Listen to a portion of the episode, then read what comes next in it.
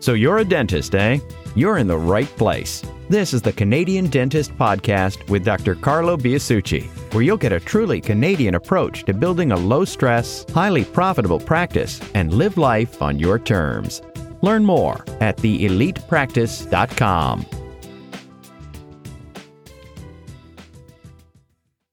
The following is an excerpt from a recent members-only Q&A session.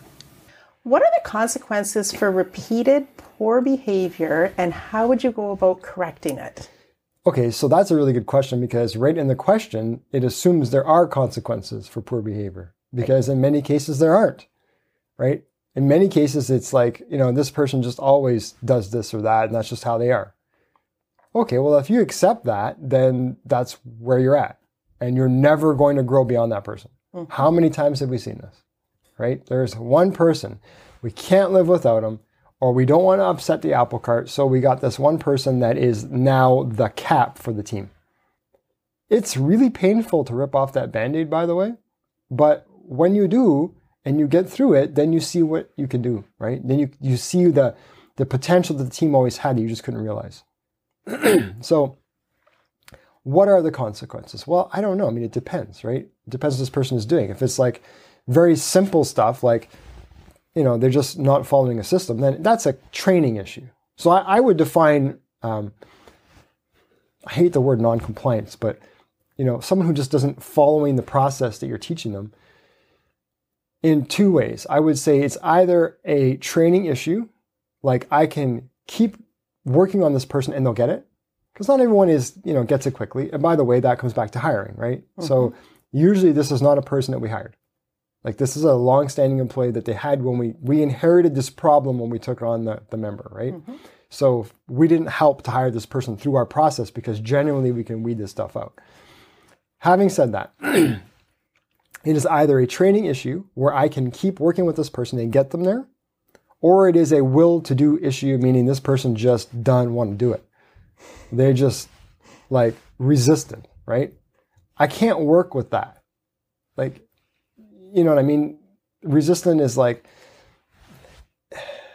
maybe I could reach him, but I'm not a psychologist and I have other things to do.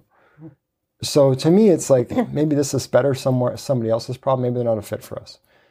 And that's how I look at those problems. Now, having said that, consequences wise, because you asked that question specifically, I mean, there has to be first the first thing that we do based on our human nature is we want to assign fault and penalty. And I can give you a long explanation as to why that is, but it's not really relevant today. The thing is is to know that we do that, okay? Bottom line.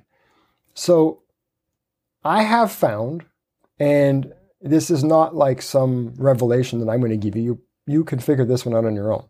But if someone is not if you're not finding common ground with someone and you want to, then maybe you need to go first and change the relationship in some way. Maybe they're just responding to you. Maybe they don't know what to do. Um, you know, or there's there's some something in the relationship that is a, a, a problem. So I would first try to speak to the person and just simply have a conversation. Just say, hey, look, by the way, this is culture module. Shock, right? It's the second module in the program. I would go to them and I would just have a conversation. Just have the talk. Like it, most of the times when these things come up, by the way, and I'm, I'm on a call or you're on a call with someone, I mean, I can tell you from my experience that the usually I ask the question like, or my first piece of advice is, have you put this on the table yet? Does this hmm. person know how you feel? Like, well, they know what they're supposed to do. No, that's not what I asked. Do they know how you feel? Like, have you just said, look, dude, like, you know, how many times have you seen me have this conversation with people? Like, it's not, it doesn't have to be a difficult conversation. You don't have to make, see, I don't like difficult conversations, by the way. Nobody does, right? Nobody likes to have difficult conversations. Because what happens, and nobody's immune to this, is if you hold off on the difficult conversation for days, weeks, months, the magnitude of the explosion is is is literally like you know dependent on the amount of time you've been hanging on to that.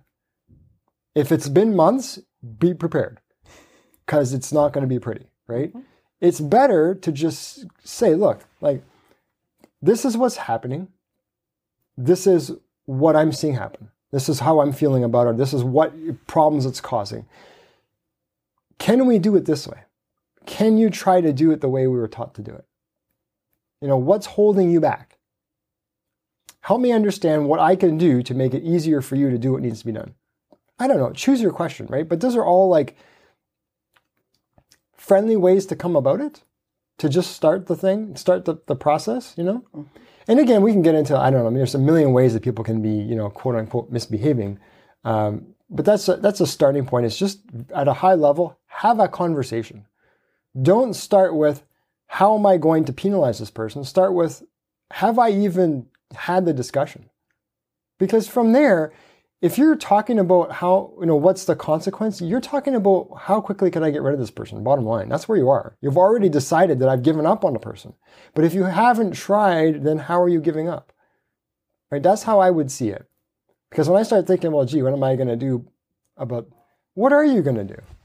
Right? It's like, you know, once you call the police on your neighbor, they don't like you anymore. you know what I mean? Like, it's done. you're not going to save that easily, right? Like once you start it, you're you're in the weeds. You know, and that's that's a life lesson I will throw out there, and I think most people can figure that out. But it's you get your backup, and I get it because I pay this person, and I don't know what I can say to them because I'm their employer. You know, you don't have to get in their personal life either. You just have to like I can I can name a thousand things that I've dealt with, and I try to make light of them, right? I try to make the, make jokes, I try to make it funny, but they get my point. You know, I try not to like you know have the like stern dad conversation. You know, come with me, let's have a talk.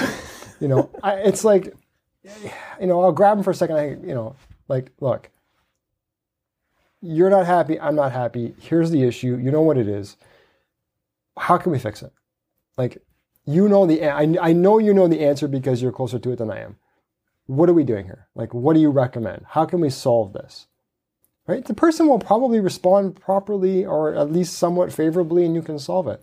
If it's a total blow up and the person is just like can't, you know, if they're coming undone on you, it may not be a good fit for the team. So you may be going down that road. Okay, but I would just go back to, like I said earlier, training issue or will to do issue and, and make the distinction. If I can reach the person with training, I will keep working on them. I'll keep coaching them. I'll keep, again, leadership workshop, right? I can keep saying that probably all day. But keep working on them, keep building them up. And if they won't do it, then, you know, how long must I beat my head against the wall? That's true. Yeah. Thank you for listening to this episode of the Canadian Dentist Podcast. If you want to know how Dr. Biasucci tripled his practice in three years and cut his work week in half, request your free information kit at theelitepractice.com.